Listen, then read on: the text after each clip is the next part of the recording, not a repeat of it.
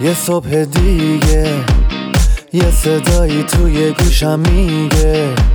ثانیه های تو داره میره امروز و زندگی کن فردا دیگه دیره. نم نم بارون می‌زنه به کوچه و خیابون. یکی میخنده یکی غمگینه زندگی اینه همه قشنگیش همینه. خورشید و نور و ابرای دور و هرچی که تو زمین و آسمونه به منگیزه میده. رها کن دیروز و زندگی کن امروز و خودشکوفایی. برنامه ای از دکتر هومن سپنتامهر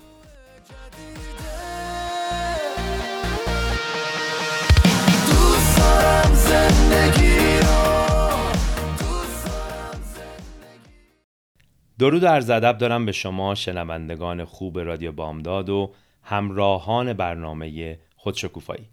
امیدوارم که تندرست و شادکام باشید و در این روزگار کرونایی به خوبی مراقب بهداشت روان و تندرستی خودتون باشید. هومن سپنتامر هستم روان درمانگر همراه شما در چند دقیقه پیش رو با آموزه دیگه از آموزه های روانشناسی.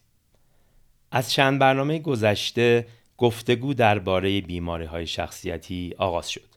برای اون دست از دوستانی که شنونده این برنامه ها نبودند، یادآوری می کنم که بیماری های شخصیتی و یا پرسونالیتی دیسوردرز از این جهت با ناهنجاری های ذهنی و روانی و یا منتال دیسوردرز مانند استراب و افسردگی متفاوت هستند که بیماری های شخصیتی بسیار پیچیده هستند و بهبودی و درمان اونها بسیار مشکل.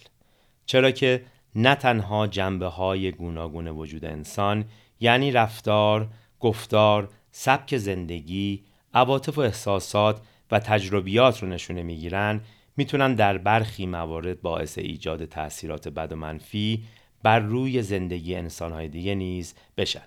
در حالی که در ناهنجاری ساده تری مانند افسردگی و یا استراب بیشترین تأثیر منفی بر روی زندگی، کار و روابط خود شخص است و احتمالاً خطر تأثیرات ویرانگر بر روی زندگی دیگر انسانها بسیار کمتر هست. در برنامه امروز همراه شما خواهم بود با بررسی و شناخت یکی دیگر از ناهنجاری شخصیتی با نام شخصیت دوری گزین و یا در زبان انگلیسی Avoidant Personality Disorder.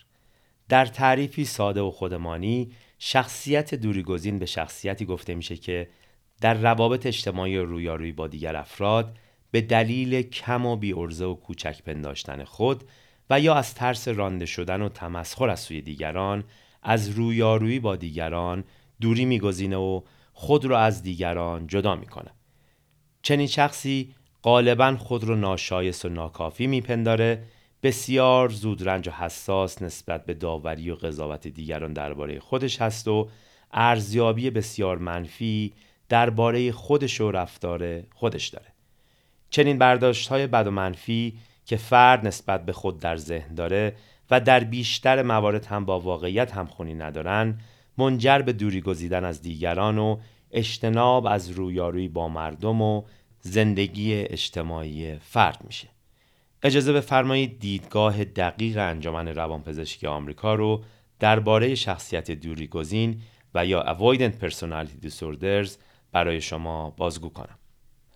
بر پای دیدگاه این انجمن ناهنجاری شخصیت دوریگزین ویژگی های شخصیتی فراگیری رو در بر می‌گیره که مبتنی بر رفتارهایی اجتنابی، زودرنجی، حساسیت نسبت به نظر دیگران و بیکفایتی و بیلیاقتی هست که در دست کم چهار مورد از هفت موردی که خدمتون بازگو می‌کنم خودش رو نشون میده. نخست که فرد خودش را از فعالیت های کاری روزانه که در اون با افراد زیادی سر کار داره کنار می‌کشه به دلیل ترسی که از انتقاد تایید نشدن و یا رانده شدن از سوی اونها داره.